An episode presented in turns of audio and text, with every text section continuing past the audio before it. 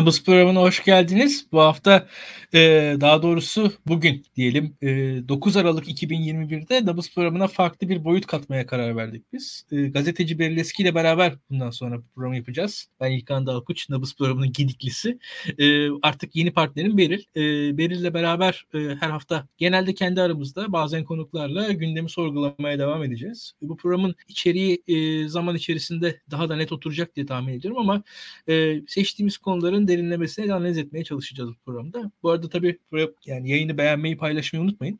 E, Beril'le bu programı ilk tasarladığımız sırada e, direkt ekonomi olarak hükümetin yapmaya çalıştığı şeylerin ve hükümetin planlarını konuşacaktık ama e, Beril de tabii e, kendi gazeteci gündem var. Beril'in o sırada hızla bir röportajı çıktı kısa dalgada. E, Beril bu röportajını biraz anlat. Oradan girelim. E, biraz röportajın hakkında da konuşalım istiyorum ben. E, ondan sonra zaten e, program kendi kendi akışına gider. Tamam. Umarım sesim kötü gelmiyordur. Çünkü kulaklığı ayarlayamadım. E, aslında ben Daktilo'ya yabancı değilim. E, geçen sene e, Daktilo'da program yapıyordum. Pandemi sürecinde de e, sürecine başlamıştım. E, öyle bir kısa ara verdim birkaç aylık. E, şimdi geri dönüşümde de senle birlikte bir şeyler yapalım dedik. Benim de çok işime geldi çünkü biz senle zaten e, telefonda da görüştüğümüzde de hep siyaset konuşuyoruz. E, hani onu başka bir boyuta taşımış olduk. E, iyi oldu bence yani. Ee, evet, bu Davutoğlu röportajı iki bölüm olarak yayınlandı. İlk bölüm e, dün yayınlanmıştı, ikinci bölüm bugün yayınlandı. O röportajda tabii bir sürü önemli başlık var. E, ama senin ilgini çeken birkaç başlık vardı. E, onlardan bahsedelim. Senin de yorumlarını e, dinleyelim istedim. E, bu röportajdaki işte ikinci bölümdeki Abdullah Gül'ün e, Cumhurbaşkanlığı sonrası Davutoğlu'nun e, üstlendiği vazife. E, bunu sormuştum. Abdullah Gül'ün Cumhurbaşkanlığı bittiğinde beklenen Erdoğan'ın Cumhurbaşkanı olması ve Abdullah Gül'ün partinin başına geçmesiydi ama öyle ilerlemedi. O noktada yüklendiğiniz vazifeden ötürü herhangi bir rahatsızlık duydunuz mu demiştim. Cevabı da hayır oldu. Ee, ben yüklendiğim hiçbir vazifeden rahatsızlık duymadım hayatım boyu ama hiçbir vazifenin de peşinde koşmadım. O dönemi yaşayanlar bilirler. Benim herhangi bir kulisin başbakan olmak gibi bir iddiam olmadı. Böyle bir çalışmam da olmadı. Sayın e, eğer Sayın Gül ve Sayın Erdoğan anlaşıp Sayın Gül'ün başkanlığı konusunda bir ilerleme olsaydı benim adaylığım zaten söz konusu olmazdı. Sayın Gül istifa edip kongre istedi. Yine e, isteseydi yine olmazdı olmazdı. E, dolayısıyla benim Sayın Gül'ün başbakanlığını engelleme gibi asla böyle bir düşüncem olamaz. Zaten geçmişte siyasi çalışmaya ak- akademik hayattan siyasi alana geçerken de Sayın Gül'ün çağrısıyla e, geçmiştim dedi. Ne diyorsun? Tabii biliyorum. Ben e, izle... Şimdi ben burada çok şey söyleyeceğim benim hızla e, tamam. izleyicilere kendi yorumlarımı getireyim. Şimdi birincisi Bugün Tayyip Erdoğan otoriterleşti. Tayyip Erdoğan Türkiye'yi bir noktaya getirdi. Doğru. Peki Tayyip Erdoğan Türkiye'yi bu noktaya getirirken kendi siyasal e, kanadındaki, kendi yanındaki insana Tayyip Erdoğan neden dur demediler? Yani bugün Tayyip Erdoğan'ın sorunu, yani Tayyip Erdoğan yaptıkları var, eylemler var ama bunlar sadece Tayyip Erdoğan'ın sorunu yoksa Tayyip Erdoğan gibi bir otoriter figürün tek başına kalmasına izin veren e, zihin dünyası nedir? Bunu görmek lazım. Şimdi bu zihin dünyası tam budur. Tam budur. E, çünkü Tayyip Erdoğan'ın neydi? E, şöyle söyleyeyim. Tayyip Erdoğan Erdoğan normal olan partideki dengelere göre siyasal olarak normal olan neydi? Tayyip Erdoğan'ın Cumhurbaşkanı olup Abdullah Gül'ün başbakanlığına geçişiydi. Tayyip Erdoğan bunu nasıl engelledi? Ahmet Davutoğlu gibi figürü öne atarak engelledi. Bunda Ahmet Davutoğlu gibi bir figüre mesela Ahmet Davutoğlu hemen kendini aklamak için diyor ki Abdullah Gül de mücadele etse çıkardı önüne. Doğru. Mücadele etse hakikaten öne geçebilir miydi? Geçebilirdi. Peki Abdullah Gül niye geçmedi? Çünkü burada o vazife kelimesi var ya o tırnak içinde. Sen de evet. orada iyi yakalamışsın. Şimdi orada çünkü her şey böyle ilahi bir görev olarak adlandırıldığı için kimse açıktan yani siyasal çıkarını ortaya çıkartacak, savunacak, savunamıyor. E burada diğer figürler de o o aşkın dava adına diğer e, tek başına hareket eden, inisiyatif alan figürün yanında ezik ezik kaldılar. Kim bu? Tayyip Erdoğan. Tayyip Erdoğan hani hareket yapıyor. Tayyip Erdoğan oyun oynuyor ortada. Onun yerine bir anda ilahi bir emir bekleyen diğer kadrolar var onun karşısında. Yani yanında. Tayyip Erdoğan yanında. Ha, Tayyip Erdoğan ise iktidarda kalabilmek adına Tayyip Erdoğan biliyor ki mesela Cumhurbaşkanı olduğu zaman eğer başbakanlık Abdullah Gül'e geçerse Abdullah Abdullah Gül kontrol edemez. Orada çok büyük bir siyasal güç oluşturur. Henüz Abdullah Gül'ün yerine Binali Yıldırım gibi daha düşük profil figürü ortaya atacak kadar gücü de yok. henüz Binali Yıldırım aday gösterecek kadar henüz e, o seviyede değil Tayyip Erdoğan. Şu anki aşkın reis falan deniyor ya. O seviyede değil Tayyip Erdoğan. O an o seviyeye kim uygun? Ahmet Davutoğlu uygun. Ahmet Davutoğlu'na gel dendi o da zaten ilahi bir emiri adeta kabulleniyormuş gibi kabul ediyor. Ben vazifeden kaçmış. Şimdi bu, bu o demek. E, Abdullah Gül ise kendisi de itiraz edemiyor. Çünkü o da o da o davaya davanın içerisinde. O da oradan hani o ilahi emri kendince uygular bir şekilde. Aman ha bizim davaya bir şey olmaz. Ne olur ne olmaz. CHP falan iktidar olur. Biz bunu engelleyelim falan diye. Ya tüm duygu bundan dolayı ve böyle böyle o diğer figürler hani Bülent Arınç'ın var diyor özgür ağırlığı. Burada özgür ağırlığı olan tüm figürler adım adım adım yok oldu. Bugün Tayyip Erdoğan e, birse kalanlar sıfır hale gelmiş durumda partide. Hiçbir etkileri yok. Adalet ve Kalkınma Partisi diye bir parti kalmamış durumda. Bugün nasıl Orada... bu hale geldik? Onun başlangıcı bu nokta. Orada aslında izledikleri e, yolda hani Erdoğan'ın zayıflayacağını ama kendi özgür ağırlıklarını koruyacaklarını düşündüler belki de bir nevi. E, ama yanlış bir taktikti. Bunu hiç kimse itiraf etmese de sonuçlara bakarsın. Tabii. Yani şöyle bir şey var. Erdoğan orada bir oyun oynuyor. Onun yanında diğerleri var. Ka- kaderlerini bekliyorlar. Kaderleri, kısmetlerinin sonucunda bir e, bir miras gelsin onlara, bir şey sunulsun. Ya halbuki şu çok basitçe Abdullah Gül orada Davutoğlu'nun dediği doğru. Abdullah Gül Cumhurbaşkanlığından görev süresi dolmadan bir hafta önce istifa etseydi partinin kurucusu olarak kapıdan yürüyerek girer ve Türkiye'nin başbakanı olurdu. Türkiye Adalet ve Kalkınma Partisi'nin genel başkanı olurdu en azından. O an başbakan olamazdı. Yani seçimde de başbakan olurdu. E şimdi bunu yapamayan e, bir irade zaten adım adım Tayyip Erdoğan'a tüm yetkileri verdi. Yetkileri verdi. Verdikçe verdi. Sistem değişti. Daha yetmedi. Hala şu an biz yasa değiştirmekle uğraşıyoruz. Ya şu an yaşadığımız şey budur. E, bu soru gayet net bir şekilde onu açığa çıkartıyor bence önemli. Yani bir e, Ahmet Davutoğlu da şunu şunu söyleyeyim. Bugün Gelecek Partisi diye bir partimiz var değil mi? Bir de Deva Partisi diye parti. Neden bu iki tane partiye sahibiz biz? Niye bir tane parti değil mesela? Evet, neden yani, iki parti? İşte tam o günden dolayı sahibiz esas. O günkü kavga devam ediyor bugün. Ya şu an bu iki partinin iki ayrı parti olmasının sebebi o gün. Yani şu an o, yani o gün Abdullah, ayrılı. Abdullah Gül'ün aslında bir anlamda ayrılışı mı? Evet, aynen öyle. Abdullah Gül ile Ahmet Davutoğlu'nun kaderlerinin tamamen ayrıldığı nokta odur. O gün Ahmet Davutoğlu o vazife deyip kabul ettiği anda şu an Deva Partisi Genel Başkanı olma şansını da yitirdi. Öyle söyleyeyim ben. Yoksa şu an mesela Ahmet Davutoğlu'nun Deva Partisi Genel Başkanı olmasını işte Ali Babacan'ın onun bir e, kurmayı olmasını falan e, hayal edebilirdiniz. Öyle bir ihtimal o gün bitti. Mesela öyle. Yani, Satır e, aralarında zaten e, daha sonradan ayrılanların kendisine destek olmaması ile ilgili sistemleri de vardı. Ben de onları e, Ali Babacan'a ve diğer işte ekibindekilere yönelik okudum. Öyle tabii, anlamda. Tabii, tabii. Yani ya şu an niye iki parti var? Yani zaten iki partinin toplam oyu da çok yüksek seviyelerde değil ama niye iki parti var sorusunun cevabı o gün. O gün Ahmet Davutoğlu o görevi ta- temsil kabul ettiği için iki partimiz var bizim şu anda. İki, yani gerek yok esasında. İki parti farklı bir sosyolojik kitleye falan oyna, oynayamazlar yani. O çok da fazla değil, birbirinden farklı değiller. Bakarsanız iki partide de mesela iki partideki seküler isimlere bakalım. Ya birbirinin aynısı seküler isimler var iki partide neredeyse. Niye iki parti var? Yani aynı dernekten bir kişi bir partide bir diğer kişi öbür partide şu an.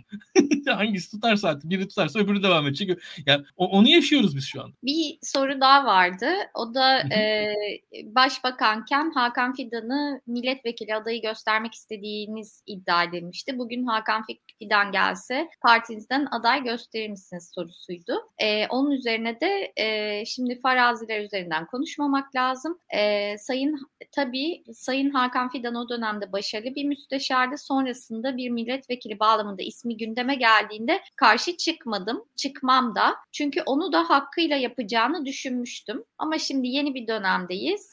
Herhangi bir bürokrat hakkında böyle yorumlar yapmayı e, doğru görmem demiş. Tamam. Şimdi çok güzel bir şahane bir soru daha. Şimdi burada da şu var. E, Ahmet Davutoğlu Hakan Fidan'a milletvekili aday gösterdikten sonra Recep Tayyip Erdoğan yine kendi kontrolünün partideki kontrolünü kaybettiğini düşündü. Ve ne yaptı?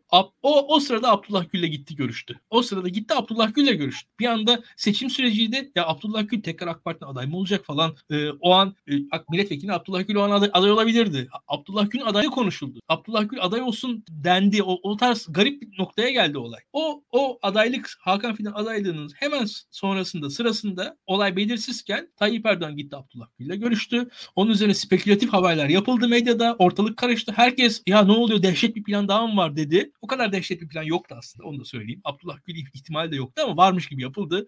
Abdullah Gül de bundan mutlu oldu. Ve devamında Hakan Fidan'ın adaylığı bitti. Şu an ilginç olan şey şu. Ahmet Davutoğlu bugün Adalet ve Kalkınma Partisi ayrılmış durumda. Tayyip Erdoğan'dan kaderini ayrıştırmış durumda ama hala Hakan Fidan'a karşı belli bir sempatisi var. Bu bu sorunun cevabının e, haber değeri olduğunu düşünüyorum ben. Çünkü Hakan Fidan bir defa Suriye bağlamında önemli. E, Türkiye'nin e, uluslararası ilişkilerdeki dengeleri bağlamında önemli ve İslami hareket açısından iç, içerisinden geliyor. Türkiye'nin en uzun süre İç Başkanlığı yapmış ismi Ahmet Davutoğlu bugün bir muhalefet partisi lideri ve Hakan Fidan'ı iktidardan ayrıştırıyor. Ahmet hmm. Davutoğlu'nun gözünde Hakan Fidan Tayyip Erdoğan'a eş, eşlenik değil. Yani şu an mesela Süleyman Soylu gibi dışarıdan gelen bir figürü Tayyip Erdoğan'a denk görüyor. O, o röportajın içerisinde var. Tayyip Erdoğan'ın hani eşli, yani daha doğrusu Tayyip Erdoğan'a aynı kadere sahip, kadere sahip Ahmet Davutoğlu'na göre Süleyman Soylu. Aynı yozluğa sahip. Ama Ahmet Davutoğlu için şu Hakan Fidan hala enteresan bir şekilde kendi farklılığını koruyor. Şu anda da orada orada bir bağ mı var? Acaba sempati mi var? Nedir bilmiyorum ama Hakan Fidan'ın e, Hakan Fidan'a toz kondurulmamış olması o cevapta benim açımdan önemli. Yani Hakan Fidan orada e, bir eleştirebilirdi ya hata olmuş. Hakan Fidan aslında hiç gereği yoktu falan diyebilirdi. Hakan Fidan'ı dışlayabilirdi, küçümseyebilirdi. Hakan Fidan Hı-hı. orada övülüyor. Hakan Fidan evet. orada e, tartışmanın dışına itiliyor bir şekilde. Yani el üstünde tutuluyor Hakan Fidan şu anda. Yani şu an bir muhalefet lideri niye el üstünde tutar bir iktidar e, bürokratını? Yani neden el üstünde tutsun? Demek ki bir ilişki var. Evet. Veyahut da ilişki umudu var diyelim. Benim açımdan o çok önemli. E, ve şunu söyleyelim. E, Hakan Fidan'ın e, yani ta, mevcut iktidar dengesi içerisinde Tayyip Erdoğan haricindeki tek teması oydu. Öyle söyleyelim. Ve e, şu da var. E, Ahmet Davutoğlu'nun belli bir çizgisi var. O çizgide nedir? Tayyip Erdoğan'a karşıt doğru. Süleyman Soylu'ya karşıt doğru. Pelikan denen yapıya karşıt. Şimdi burada aslında belli bir Hakan Fidan'la da özdeşliğini hissediyor, hissediyor bence Ahmet Davutoğlu. Hı hı. Yani burada devam edelim. Ee, nedir? Mesela işte biraz daha spekülatif noktalara gireriz. İşte Suriye ile ilişkiler, oradaki e, kendi İslami hareketteki yapılarla ilişkiler, kendisinin yerine gelmiş olanlar, kendisinin zamanda kurduğu bağlar.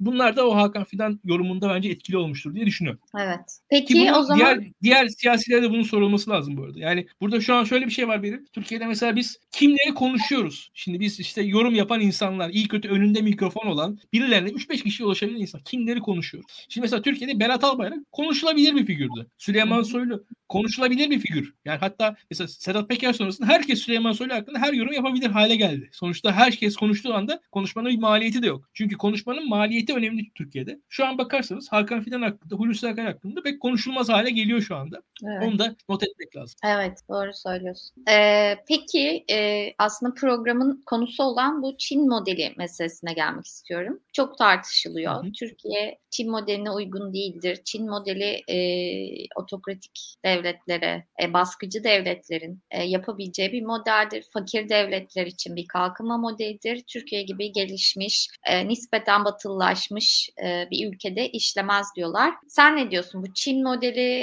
e, ile kastedilen ne, amaçlanan ne e, ve yani Türkiye'de böyle bir model uygulanabilir mi? Çünkü Erdoğan'ın e, belki de en önemli özelliklerinden biri hiçbir şekilde geri adım atmaması ağzından çıkan şeyi bir şekilde e, önce kamuoyunu yoklayarak alıştırarak, tekrarlayarak e, hani gündeme getirmesi ve sonra bir şekilde devreye sokması. E, o yüzden sence bir noktada Çin modelini devreye sokabilecek mi Erdoğan? Şimdi bir defa e, model e, kavramı şu anki mevcut hükümetimiz için e, bir övgü ne olursa olsun. Yani şu an Türkiye hani Sri Lanka modelini de uygulasa, Uganda modelini de uygulasa en azından bir model uygulamış olur. O, o açıdan benim açımdan ileri bir adımdır. Şu an bence hükümetin öyle bir model uygulayacak bir halinin e, olduğuna inanmıyorum ben bir defa en başta. Ha, nedir evet, şu an Türkiye? Ben, ben de tam tersi eleştiriler duyuyorum. Diyorlar ki bir model uygulamaya çalışmak bu hale getiriyor. Tam tersine serbest bırakılsa, hiçbir şey yapılmasa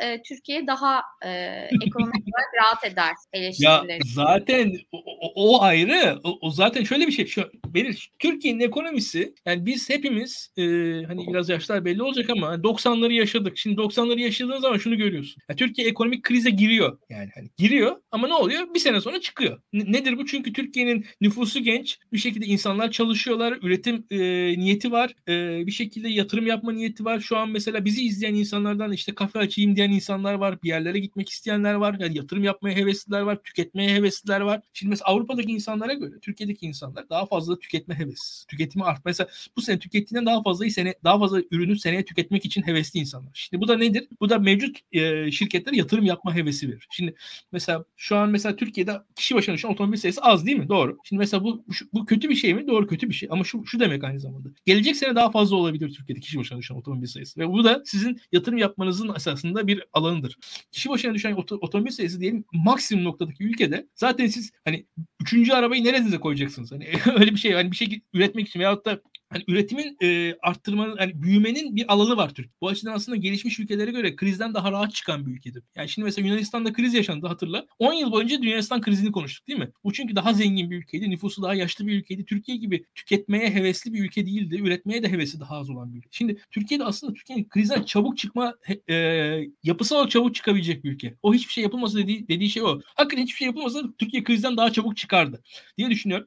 E, bunun ötesinde e, model derken de şu. Şimdi yüksek kurla büyümeye yani büyümeye yönelik ve e, emek maliyetini bastırarak e, işte ihracata yönelme stratejisi diye bir strateji var mıdır? Vardır. Böyle bir strateji var. Bu strateji nedir? Özellikle e, çalışan ücretli kesimin e, aleyhine olan şeyi ona, onlara bir şekilde ikna edersiniz. Nedir bu? Türkiye'de böyle bir ikna daha önce ne zaman oldu? 12 Eylül'de oldu. 24 Ocak kararlarından sonrasında 12 Eylül geldi. 12 Eylül'den sonra Türkiye'de sendikal e, baskı, sendikal hareketlere baskı yapıldı. Onlar tasfiye edildi. Türkiye'de ücretli kesimin maaşları çok düştü. Bir şekilde Türkiye nedir? E, tekstil gibi, turizm gibi, inşaat gibi emek yoğun set alanlarda gelişti. E, ama buradaki bu büyümede bir noktaya kadar geldi. Sonrasında özellikle yüksek teknoloji alanında Türkiye çok geçemedi. Ne, ne sıkıntılar yaşadı? İki şey. Türkiye'de özellikle tasarruf açığı vardı. Bu tasarruf açığının e, Türkiye mesela bu biriken sermaye tasarrufa çok dönmedi. Millet otel aldı, emlak aldı vesaire. Çok e, yatırıma dönmedi. Yurt dışından da yatırım yeterince yani biraz geldi 90'larda mesela Türkiye'nin ekonomisi o kadar kötüyken bile Türkiye'de bayağı otomobil fabrikası açılmıştı.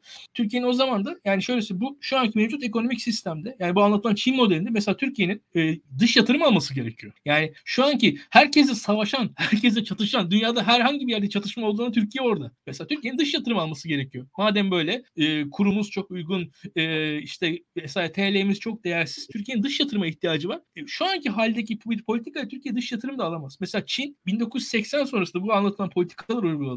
Ve Çin çok ciddi dış yatırım aldı o zamanlar. Yani e, Türkiye'nin öyle bir dış yatırım çekecek bir e, alanı e, şu an gözükmüyor. Hükümetin öyle niyeti yok. Mesela beni çok basitçe sana söyleyeyim ben. Şu anki kurlarla mesela Avrupa'da e, online iş yapan, online çalışan yüz binler aslında İstanbul'a gelip yaşayabilirler. Ve çok da kral gibi yaşarlar. Yani Türkiye'de aslında Batı ile mesela arası iyi olan bir hükümet olsaydı ve ekonomi yine aynı noktada buraya gelseydi yüz binlerce Avrupalı İstanbul'da yaşamaya başlardı. yani ama şu an tabii Türkiye'nin imajı o kadar kötü ki kimse şu an Türkiye'ye gelmiyor. Birazcık da akıllılar falan Türkiye'ye geliyorlar. Yani şu an mesela Ukrayna'da yaşayan Batı Avrupalı insanlar vardı bir.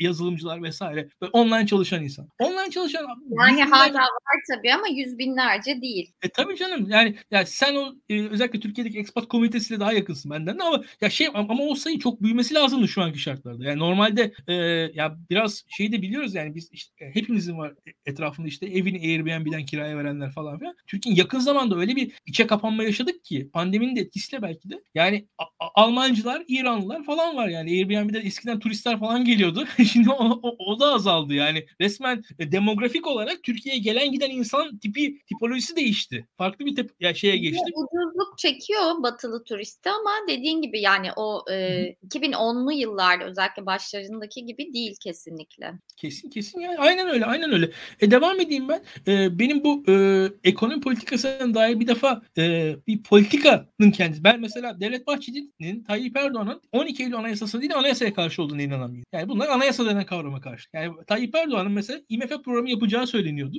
Ben IMF'ye hayatta başvurmayacağını söylemiştim ve haklı çıktım. Neden? Çünkü bir politika iktidarın öyle ya da böyle iradesini sınırlayan bir şeydir. Yani bir doğrultu demektir. Belli bir şekilde yani bazı şeyleri yapacağım bazı şeyleri yapmayacağım e, sözü, sözünü vermeniz demek. Evet. Şimdi Enes'in diğer programlarını hatırlayalım. Türkiye kaç tane orta vadeli plan açıkladı? Sürekli planlar açıkladı. Hiçbir uygulanmıyor. Çünkü öyle ya da böyle sizin kendinizi bir şekilde bir, bir yere bağlamanızın e, bağlamanıza izin vermiyor şu anki Türkiye'yi yöneten paradigma. Benim gördüğüm kadarıyla. Ve devam edeyim. Şimdi Beril e, Türkiye'nin mesela e, IMF ile anlaşma imzalamaması gibi şu anki mevcut politikayı da tutarlı bir şekilde sürdüreceğine inanmıyorum. Şu an Türkiye'de yaşanan şey şudur. Bir hani her her zaman verdiğim örnek şu. E, Türkiye'de bir şey hani happens to be bir şey oluyor. Tesadüfen bir şey oluyor. Onun arkasından da birileri bana bir hikaye yazıyorlar şu an. Olan şey o. Yani nedir? E, bir kör birine bir oku at, attırın. O okun atıldığı yere de 12 yazın. Şu an yapılan o. Yani şu an efendim bir plan varmış da şöyle yani şöyle bir durum var. Şu anki durum e, diğer şartlar e, tercih edilmediği için Türkiye bunları tercih ediyor değil. Diğer şartlara ulaşılamadığı için Türkiye'de baktılar mevcut şartlarda ne çıkartır? Ya buradan da bir Çin modeli falan çıkartır. Ki şunu söyleyeyim Çin zaten şu an o noktada değil. Hadi yani eski zamanların referansla Çin modeli diyorlar. Ama o Çin modelinde de bir dış yatırım gerekiyor. Yani bir noktada sizin e, çünkü şöyle bir şey var. Paranız değersiz. Türk lirasında tasarruf çok az. Şimdi e, ve yatırım içinde dışarıdan kaynak bulmanız gerekiyor. Dışarıdan kaynağı yatırımı Türkiye'ye getirmeniz gerekiyor. Şu anki hükümetin öyle bir çabası niyeti bence yetersiz ki bakın dikkat edin. E, yani Birleşik Arap Emirlikleri, Katar vesaire o dışarıdan sermaye çabaları var. Orada da yani anlatılan mertebelerde paraların ben Katar'dan falan çıkacağına inanmıyorum. Türkiye'nin ekonomisinin boyutu belli. Türkiye'nin ekonomisinin e, büyüklüğü belli. Türkiye gibi bir ekonomiyi, Türkiye boyutunda bir ülke. Türkiye 85 milyon işte mülteciler falan 90 milyon ülke. Yani bu ülkeyi öyle e, birkaç milyonluk Arap şehirliklerinin petrol parasıyla falan Türkiye yani o dön, dönmez bu yani işin açıkçası. Türkiye'nin yine de dünyanın global ekonomisine e, bir şekilde girmesi gerekir diye düşünüyorum. Yani o, o, ona siz muhtaçsınız. Çünkü yatırım gerekiyor. Yani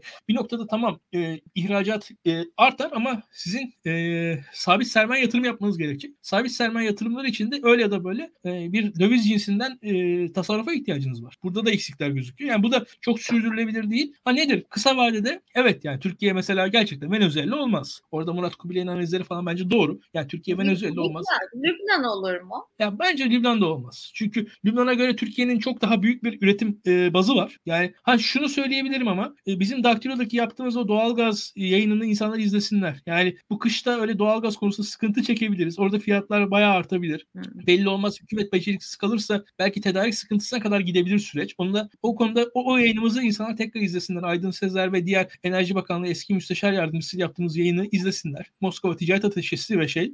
E, Türkiye Lübnan olmaz.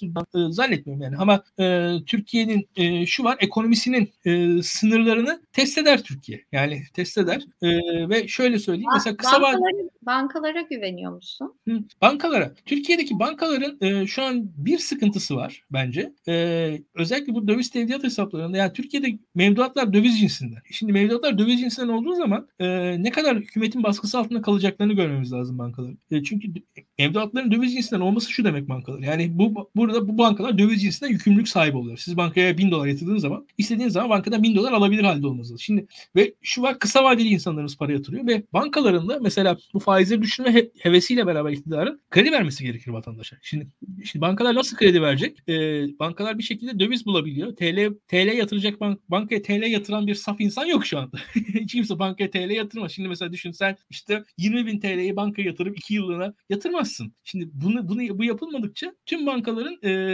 ellerindeki opsiyonlar daralıyor ve e, hükümet eğer bankaları bu şekilde büyüme açısından bir yerde ittirmeye, ittirmeye çalışabilir. Ben ondan korkuyorum. Şu Hı-hı. anki şartlarda bankalara güvenirim ama yarın bir gün hükümet e, bankaları e, işte siz şöyle şöyle de kredi verin vatandaşa diye zorlarsa oralardan bir sıkıntı çıkabilir. Yoksa bilmiyorum yani. Yoksa şu aşamada öyle bir yani çok da zaten şeydi bu yayınlarda bankalar hakkında çok spekülasyon yapmak iyi değil. E ben de şu an samimiyetle öyle öyle bir sıkıntı olduğunu düşünmüyorum. Onu da söyleyeyim. Öyle abartmaya gerek yok. Yani hatta burada şey var. Mesela muhalefet de bazen şey diyor böyle. E, yani mesela Venezuela oluruz. Olmayız. Olmayız yani. Venezuela olmayız. Yani o zaman da şöyle bir şey var. Venezuela oluruz deniyor. Venezuela olmadığı zaman hükümet aa başarılı falan. Ya değil ya Türkiye'nin Türkiye'nin çok iyi bir ekonomisi var aslında. Türkiye üretiyor yani. Türkiye'de e, bayağı organize sanayiler var.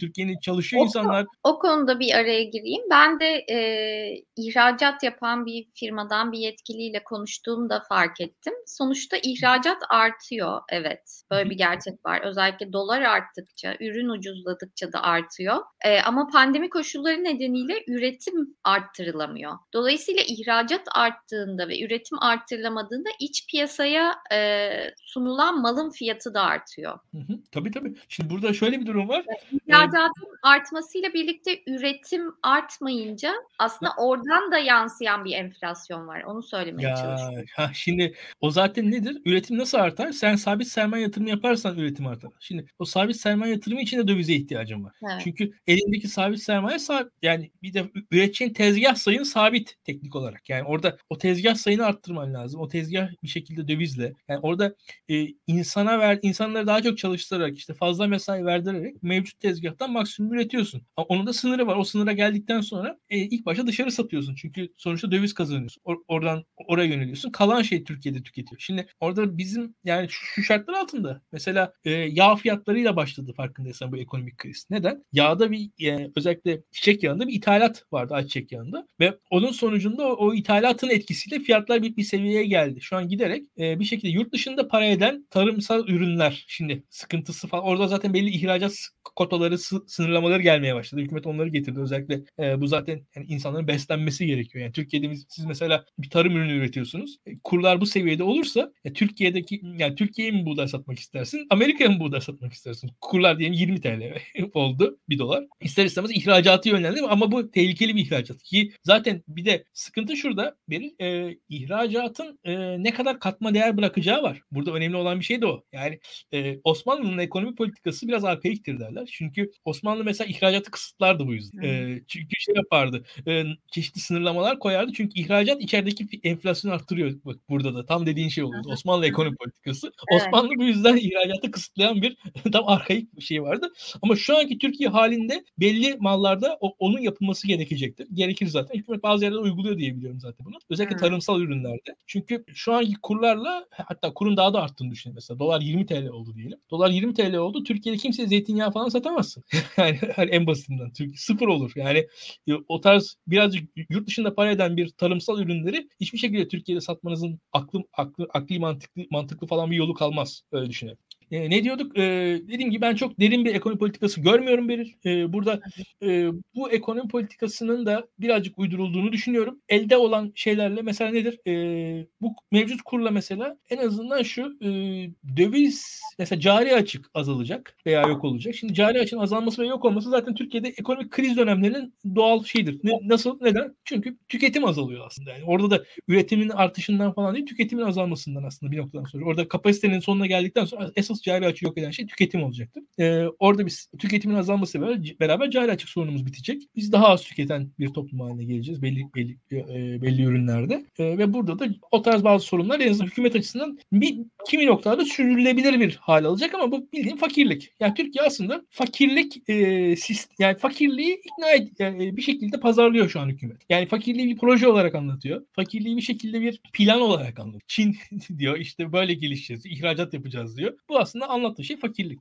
Nedir bu fakirlik? İşte bizim mesela şu an bir laptop alamıyorsun. Şu an mesela herhangi bir işte senin mesela bir program sırasında içtiğin çayı döksen, telefonun ve laptopun bir anda bozulsa ne zaman yeni, yeni yani yenilerini nasıl alabileceksin falan diye düşünüyorum. Yani yine telefon, laptop bir şekilde alınır da yani hani daha büyük yatırımlar mesela benim yaşımdaki Hı-hı. insanların çoğu e, ne bileyim aslında ev alması, araba alması, bir şekilde para biriktirmesi, kredi çekmesi, yatırım yapması gerekiyor. Bunların hiçbirine ya yani hepsi e, şeyden çıktı, planlarından çıkarıldı. Bunu yap, yapamıyorlar. Çünkü çok ya, fazla kendilerinden vermeleri gerekiyor. Yapamıyorlar yani. E şimdi zaten şöyle bir şey var. Türkiye'de e, hepimiz bir şekilde asgari ücret veya onun birazcık üzerinde ücretler alır hale geleceğiz. Ben benim tahminime göre bu e, asgari ücretler tam belli olsun. Ben ciddi bir artış bekliyorum asgari ücretlerde. Ve onun sonucunda tüm Türk halkı böyle yetecek kadar hayat hayatta kalacak kadar para kazanmaya başlayacak. Kimse yatırım yapamayacak. E, o açıdan tamamen hak veriyorum sana. Yani e, ev Onun alma...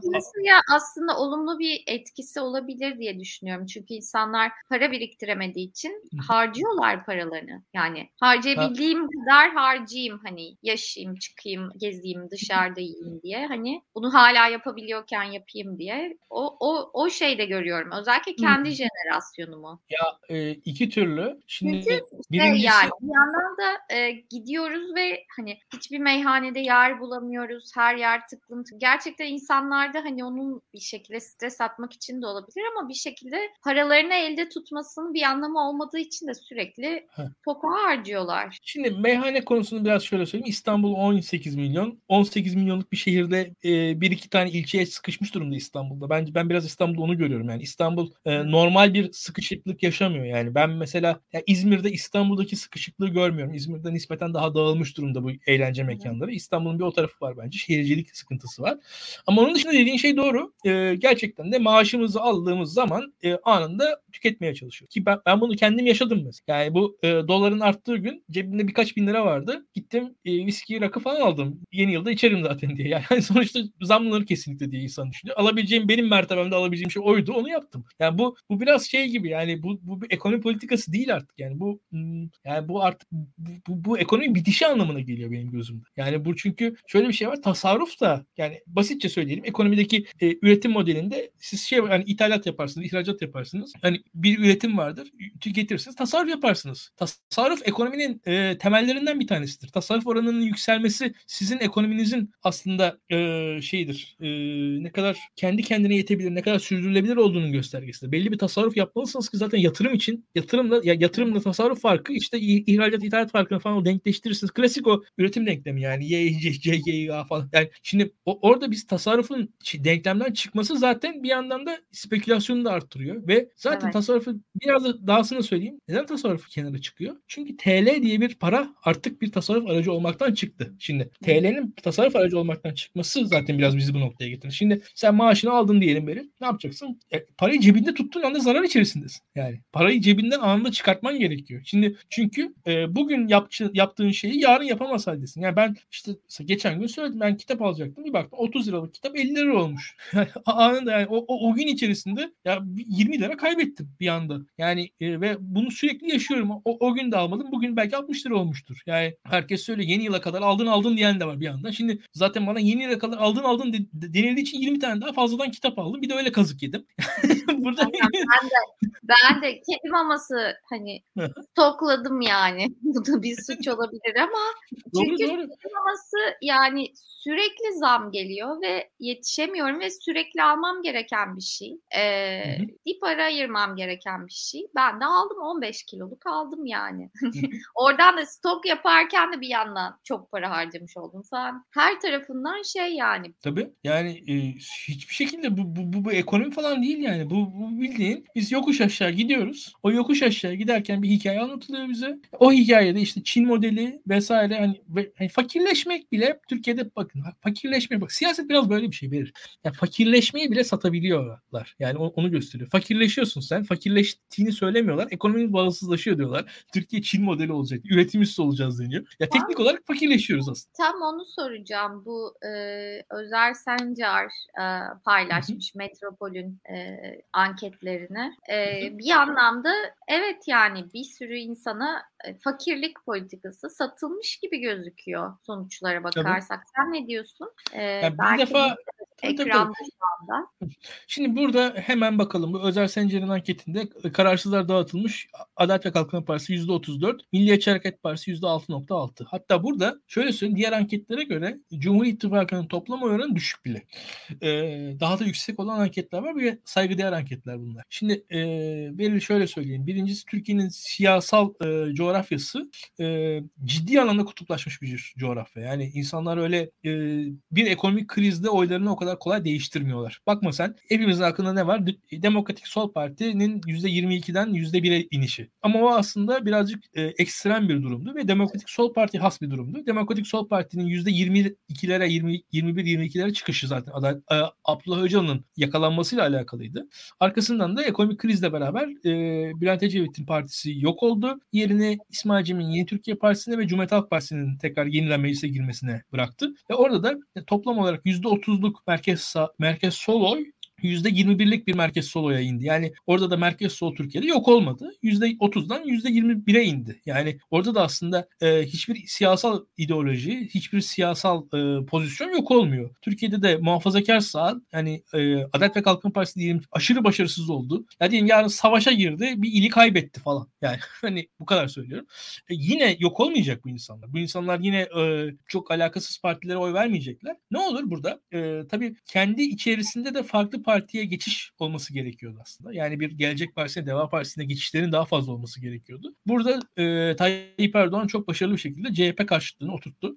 Bir o tarafı var o işin. Ha bunun dışında tüm seçmenler tabii böyle ideolojik bakmıyorlar. Şu anki düşmüş Adalet ve Kalkınma Partisi seçmenleri dahi bu kadar ideolojik bakmıyorlar. Bu Türkiye'de hala e, ekonomik hikayeye göre oy veren insanlar var. Şu an Türkiye'de muhalefetin ekonomik hikaye anlatma konusunda ben başarılı olduğunu düşünmüyorum. Yani basitçe söyleyeyim Tayyip Erdoğan şu anki fakirliği bir hikayeye çevirdi. Fakirliği Çin diye anlatıyor anlatıyor insanlara. Üretim diye anlatıyor. Fakirliği, cari açığı bitirdik diye anlatıyor. Yani fakirlik, fakirliği, cari açığı bitirdik. Çin olacağız, üretim ekonomisi diye anlatıyor. İşte kurun yükselmesini nasıl anlatıyor? Dünya ile mücadele ediyoruz.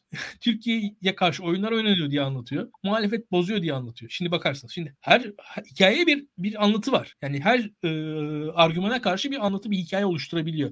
Peki muhalefet burada ne yapıyor? Verin bakalım. Türkiye'de muhalefet ise e, henüz daha ortak bir ekonomi politikası alternatifi ortaya koymamış durumda. Yani şimdiye kadar muhalefetin verir e, parlamenter sisteme geçiş konusunda tavırları oldu. Belli aşamada çalışmaları oldu. E, bence önemliydi. Ama bunun haricinde de e, muhalefetin yeterli şey, şekilde ekonomi konusunda tavrı olmadı. Bakın e, ben bunu tekrar tekrar söylüyorum. Türkiye'de ne yapmalıydı sence? Yani ne ne yeterli olurdu? Şu örneği vereyim önce arkasından geleceğim ona. Ya Türkiye'de ana muhalefet partisi e, döviz kuru bir ay içerisinde yüzde 50 arttığı için e, erken seçim çağrısı yaptı ve miting düzenlemeye karar verdi. Dünyanın en normal hareketi bu. En normal hareket ana muhalefet herhangi bir ülkede dolar kuru 9 liradan 13 liraya 14 liraya çıkarsa bir ana muhalefet partisi normal olarak ben seçim istiyorum der ve miting yapar. Dünyanın en normal hareketi. Beraber izlemeye başladık. E, Sayın Kemal Kılıçdaroğlu çok severim. Bir baktım muz üreticilerinin sıkıntılarından bahsediyor. Yani orada yani döviz şundan Bundan dolayı çıktı. Yani döviz neden çıktı? Bir defa basitçe onu anlatacak. 2-3 cümle bana Kemal Kılıçdaroğlu döviz neden TL'miz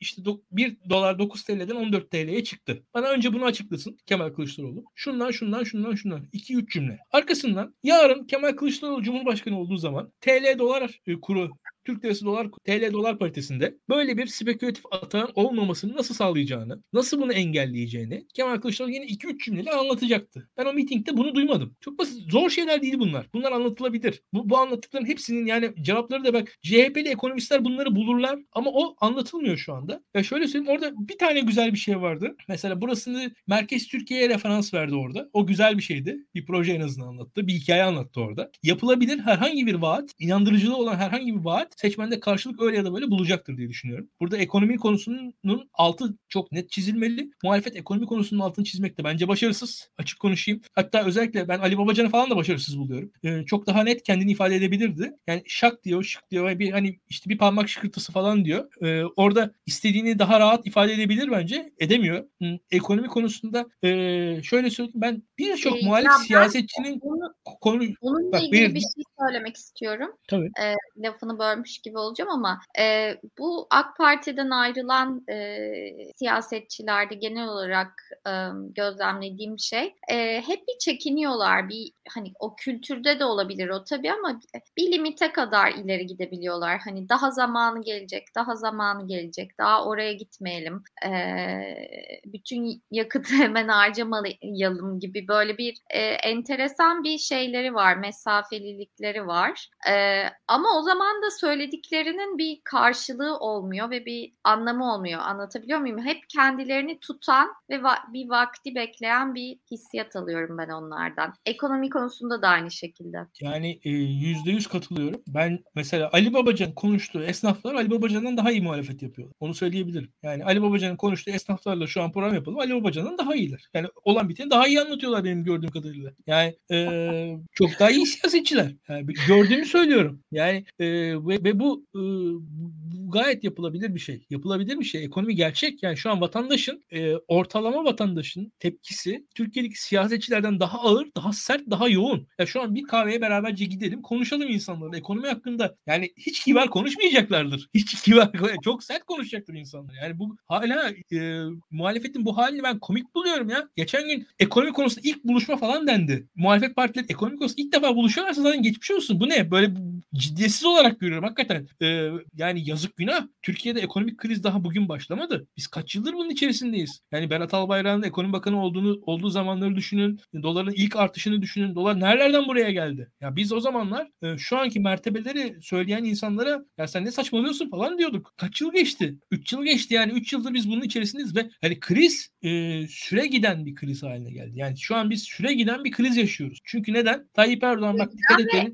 Ağırlaştı, çok ağırlaştı. Tabii, Özellikle e, özellikle alt, orta alt kesimin üzerinde çok ağırlaştı kriz. Ya ben şöyle söyleyeyim sana. Ya Türkiye'de daha önce bir krize girilirdi. Arkasından kemer sıkılırdı. Bir yıl sonra, iki yıl sonra tekrar bir, bir yükseliş anı yaşanırdı. Şu an öyle bir şey yaşanmıyor. Şu an bir namütenayi bir kriz içerisinde devam ediyoruz. Ve yarın bir gün ve şu an hepimiz de şunu biliyoruz ki böyle dolar bir noktada sabit tutulmaya çalışılır, çalışılır, çalışılır. Tekrar bir kur hata gelir. Yani şu an halkın inancı bu yönde. Ve şöyle söyleyeyim uzun vadeli olarak olarak e, dolar konusunda o riskler hala insanlar onu hissediyorlar ve mesela basitçe söyleyeyim. Normalde bu kur atağının arkasından şey bekleyebilirsiniz siz. Yani artık Türkiye'de üretim daha ucuz. O yüzden daha rahat esasında ticaret olması gerekir. Değil mi? Yo hiç öyle olmuyor. Çünkü şöyle bir şey fiyat istikrarı olmadığı için kimse fiyat vermiyor. Yani Türkiye teknik olarak mesela reel sektör durdu o günler. Çünkü insanların çünkü aldıkları, verdikleri, sattıkları satma, satarak zarar edebilir insanlar. Satış yaptığı için zarar edebilir ve yani onu şu anda mesela Adalet ve Kalkınma Partililer e,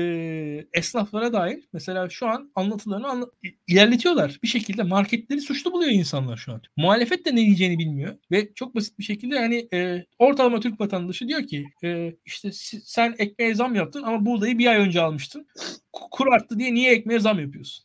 Bu, bu soruya mesela e, şu an bu soruyla siz Türkiye halkının çoğunluğunu ikna ediyorsunuz. Aa diyorsunuz o, o zaman fırın suçlu ekmeğin fiyatının artışında. Hmm. Halbuki o fırının o buğdayı ekmek yapıp sattıktan sonra tekrar buğday alabilecek, un alabilecek seviyede para kazanması lazım. Çünkü yerine koyamazsa dükkanı döndürür. O dükkanın dönmesi için yani orada yani o ürünü sattığı anda yerine yeni ham madde alabilir halde olması lazım. O zaten hani sistemin dönmesi için çünkü o yüzden hani e, o eskiden aldığı maliyetlerle satmaya devam ederse e, e, sattığı ürünün yerine yenisini koyamaz. Hani o ürün o tezgahta ürün bulamaz hale geliriz biz mesela. Şimdi mesela bunu Türkiye'de muhalefetten kimse anlatmıyor bile. Anlatabiliyor muyum? Çok basit. Çünkü bu mesela biraz daha esnaf yanlısı bir şey. Çok da popülist bir şey değil. Zaten muhalefet de aynı şeyi yapmadı mı? Bazı temel ihtiyaç üreticilerine zam yapmayın diye açıklama yayınladı. Yani muhalefet de tabii, aynı şeyi yaptı. Hani soru, e, sorunun yüküne değil yani sorunun taşıyıcılarına e, you know, öyle, şey. Öyle gayet gayet amatörce. Gayet amatörce. Yüzde yüz haklısın. Yüzde yüz haklısın. Yüzde yüz haklısın. Gayet amatörce. Yani burada şöyle söyleyeyim ben. E, ben yapabilirim duygusunu hissettirmesi lazım. Bak Beril Türkiye'de e,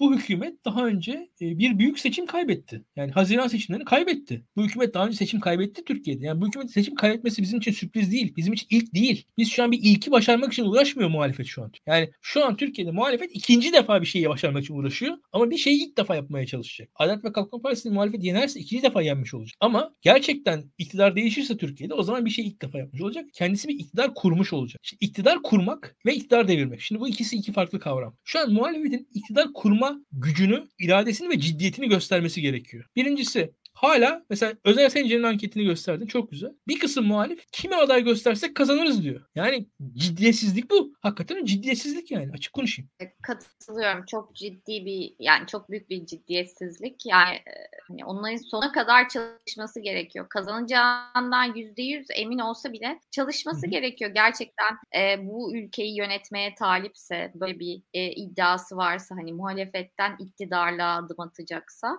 e, onları da konuşuruz. E, ben belki son olarak şeyden bahsederiz diye düşündüm. Bu e, Davutoğlu'nun eski baş danışmanı aynı zamanda Gelecek Partisi'nin kurucusu Etiyen Mahçupyan'ın e, bir yazısı var. İktidar yeni bir resmi ideoloji öneriyor diye. Orada aslında senin söylediklerini söylediklerine paralel şeyler söylemiş. Erdoğan topluma yeni bir gelecek sunuyor. Söz konusu ekonomi stratejisi siyasi bir tercih olmanın ötesinde bir siyasi tercihin parçası. Bu siyasi tercihi yaklaşık 6 aydır ihtiyatçılık olarak adlandırıyorum. Ortada bir devlet politikası var. İktidar koalisyonunun bütün tarafları bu yeni doğrultuda anlaşıyor. Ekonomideki tercih siyasi ve ideolojik olayların olanın içine oturuyor. Ekonomi güvenlikle bütünleşiyor ve dış politikanın ülkenin küresel sistemindeki sistemdeki yerinin kaldırıcı olarak işlev kazanıyor. Şimdi aslında burada bunu okuduğumda ben senin söylediklerine çok paralel olduğunu düşündüm. Bir iki farklılık var ama. Şöyle söyleyeyim ben. Şimdi mesela e, şu anki hükümet gibi bir hükümet e, dünyaya açık bir ekonomik sistemi sürdüremez zaten benim açımdan. Yani ben şu anki hükümet gibi bir hükümet mesela IMF'le anlaşamaz zaten. Hani hatta o, o zaman şey vardı. IMF'le anlaşmak mesela emekçi kesimin e, işte şartlarını kötüleştirir falan deniyordu. O değil. IMF gibi bir kurumla kurumsal bir ilişki kurmak istemez hükümet şu anda. Yani şu an mesela Tayyip Erdoğan Avrupa Konseyi hakkında dediklerini duyduk hatırlarsan. Yani şu an işte e, Ahmet Davutoğlu da eleştirdi. Avrupa Konseyi nedir? Avrupa Komisyonu nedir? AB nedir? Her şey üç, iç, e, alt üstte olduğu falan bir açıklaması oldu Tayyip Erdoğan. Şu an Tayyip Erdoğan onların hepsine karşı. Kurumsal her yapıya karşı.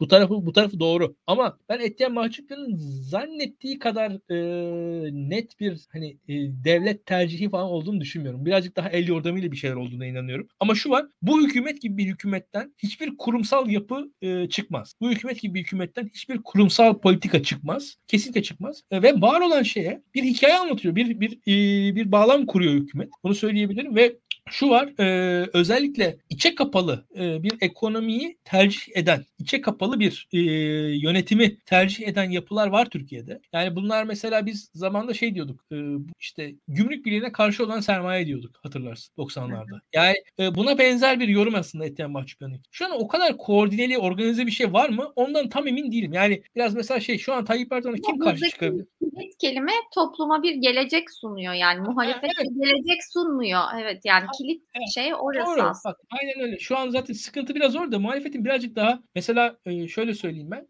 Mesela Avrupa Birliği şu an Türkiye için e, alternatif bir gelecek olma e, imkanını, iddiasını kaybetmiş durumda. O hikaye yok. Yeni bir hikaye ama Avrupa ile yazılabilir. Avrupa ile biz şu şu şu alanlarda şöyle şöyle şöyle ortak oluruz. Yani, ve dersiniz ki ben işte şu şu şu Avrupa liderleriyle mesela çıkarsanız görüşürsünüz. Yani biz işte mülteci konusunda şöyle, insan hakları konusunda böyle, ekonomi konusunda şöyle işbirlikleri yapabiliriz diye anlatırsınız mesela. Ki Tayyip Erdoğan'ın 2002 yılında iktidara gelişinde henüz yasakları varken e, batılı liderlerle görüşmesi ona bir ciddiyet katmıştı. Tayyip Erdoğan bir yasaklı liderken batılı kayda değer liderlerle görüşüyordu. Batılı kayda değer isimlerle görüşüyordu. Ve o halkın gözüne Tayyip Erdoğan'a bir karizma katıyordu. Bir, bir güç katıyordu. Güç vehmiydi. Türk halkı güç sever. Türk halkı mağdur sevmez. Aslında Tayyip Erdoğan en mağdur olduğu anda halka güçlüymüş gibi gözükebiliyordu bu sayede. Tayyip Erdoğan siyasal yasaklıyken muhtar bile olamazken batılı liderle, liderlerle görüşüyor. Şimdi bu aslında sizin gücünüzü gösteriyor. Buna benzer bir güç e, gösterisine muhalefetin de ihtiyacı var bence. Muhalif liderlerin de mesela batılı liderler. Yani siz de yarın bir gün şöyle şöyle şöyle işbirlikleri yapacağız. Bu sırf Avrupa Birliği değil. Mesela işte diyorum işte mülteci konusunda şöyle işbirliği yapacağız. Bu konuda böyle işbirliği yapacağız gibi. E, belli bir perspektif sunarsa bu da bu da halkın gözünde etkili olur bence diyeyim. Sesli sorun mu var şu anda? Sesli sorun var. Yok sorun yok. Ben şey mute almışım. Ee, benim sorularım bu kadar. Senin başka eklemek istediğin bir şey var mı? Ya şöyle biraz senin de konuşman lazım. Çünkü insanlar mansplaining diyecekler bu yayına. Ben çünkü çok konuşuyorum. Ama sen de biliyorsun ki ben görüşlerimi e, ifade etmekten çok hoşlanmıyorum. Daha çok insanların görüşlerini öğrenmekten, onları sormaktan hoşlanıyorum. O yüzden Ben de haks tam aksine görüşlerimi anlatmaktan hoşlanıyorum. Evet, evet. Yani emm, zaten sorduğum sorularda aslında, hı. düşüncelerimi bir nebze ifade etmiş oluyorum sorduğum soruların içeriği itibariyle, soru şeklim itibariyle. O yüzden bence iyi oldu. Bu format iyi bence. Bence de çok iyi. Eee, Beril Eski'nin, eee, Kısa Dalga'daki röportajını takip edin. Eee, haftaya da enteresan bir konuyla konukla burada olacağız diye düşünüyorum. Tamam, süper. Çok teşekkür ederim İlkan. Eee, bundan sonra beraberiz. Oldu. Beraberiz, devam edeceğiz. Tamam. Herkese iyi akşamlar. İyi akşamlar. Bu arada yayını paylaşmayı, beğenmeyi unutmayın. Yorumlar yazın. Eee, bu yeni program formatını nasıl buldunuz? Hep beraber konuşalım. Beraberce geliştirelim istiyorum.